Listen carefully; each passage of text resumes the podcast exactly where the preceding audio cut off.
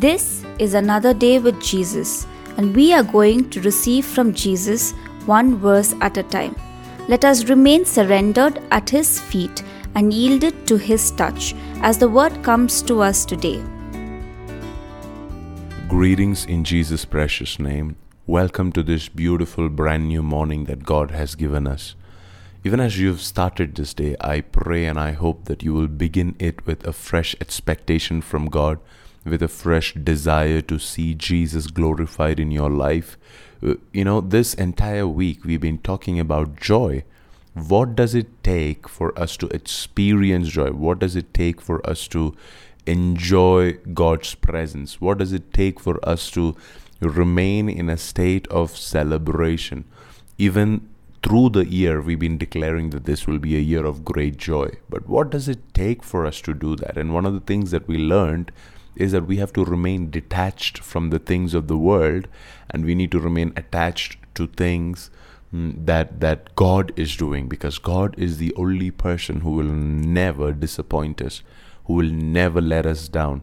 As long as our rejoicing as long as our celebration as long as our happiness is connected to Jesus we will always and always have a reason for doing the same because Jesus is the same yesterday today and forever Yesterday, we learned this scripture from the book of John that said, Hey, why don't you pray using my name?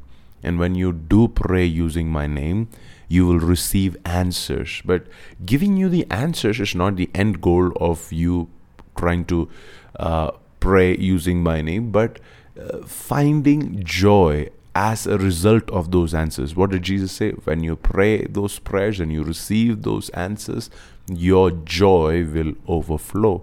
Jesus was looking at the joy that you will experience in your prayer life, in your walk with God, and that is what Jesus was talking about. Now, today I want to go a little more further where not only will our prayers be answered and bring us joy, but our prayers will be answered and it will bring joy to the people around us. The book of Acts, chapter 8, verse 7 and 8, the Bible says, Many evil spirits were cast out, screaming as they left their victims, and many who had been paralyzed or lame were healed. So there was great joy in that city. You know, this last couple of days, we've been here in uh, Nairobi ministering in a particular church here, and we have seen so many people being delivered, so many people being touched and and healed and and restored by the power of God. And that definitely is a reason for rejoicing. That definitely is a reason for celebration. In fact, the Bible talks about this in Luke chapter 15 when the shepherd finds the one lost sheep. He brings the sheep back home and he calls his neighbors and all his relatives and friends and he rejoices along with them. The same thing, a woman who lost one small silver coin, she calls her neighbors and friends and begins to rejoice with them. And, and, and the next one is even more powerful. It says that a father had lost his one son and uh, and he when when the son comes back home he calls for a huge party and there is music and dancing and rejoicing over the returning of this one son. May i pray that this season that everything that you do will not just be a reason for rejoicing for yourself but it will be a reason for rejoicing even for the people around you. I am declaring this that that there will be great joy not, not just in your life not just in your home not just in your church but in your entire city. You know as christians we are not called to impact anything less than cities. Uh, a minimum of a city and, and a nation and continent and a generation that is that is the standard that god has called us for. And and this is what it says acts chapter 8 and verse 8 it says so because these guys did what they did, because they were faithful in the teachings of Jesus, because they were obedient to the command that Jesus had given them, because they did not consider their physical outcome. You know, if you read the background of the story, it was not very helpful. You know, this uh, chapter 8 is where the persecution begin begins and and everybody's scattered all over the place and there's no homes. Nobody has a home. None of the christians they have a permanent home. Everybody is scattered all over the place and yet when they remain faithful to Jesus, yet when they remain obedient to the voice of God, they are able to bring great joy in their city, in the city of Samaria. I'm praying this over Nairobi. I'm praying this over Bangalore. I'm praying this over every city, wherever you are listening from. Can you can you write to us saying, "Hey, I received this word over my city, that I will be a reason for bringing great joy in my city."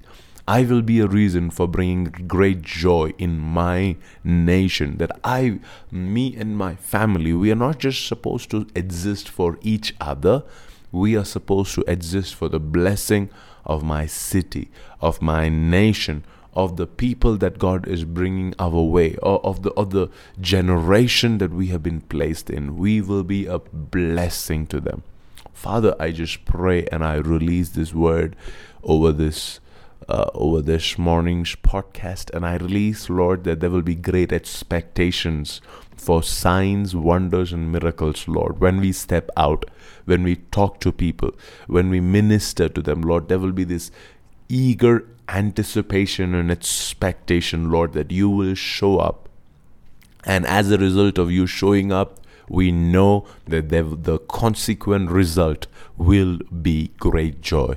A consequent result will be great celebration. A consequent result will be great partying and, and dancing and, and, and rejoicing in your presence. I just release this word over my dear friends, my family, my sons and daughters, everybody that is receiving this word. Lord, I release this word into their destiny, into the year ahead for them, Lord. Not only will they bring joy to your heart, Daddy, not only will they be joyful in their own hearts, not only will their prayers be answered, but also that their, their, their joy will overflow into their entire city. We declare this in the mighty, mighty name of Jesus.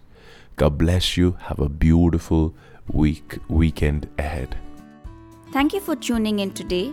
We will be back tomorrow with another word for another day with Jesus. To know more about us and to remain connected with us or even to support us, log on to pastorpriji.com.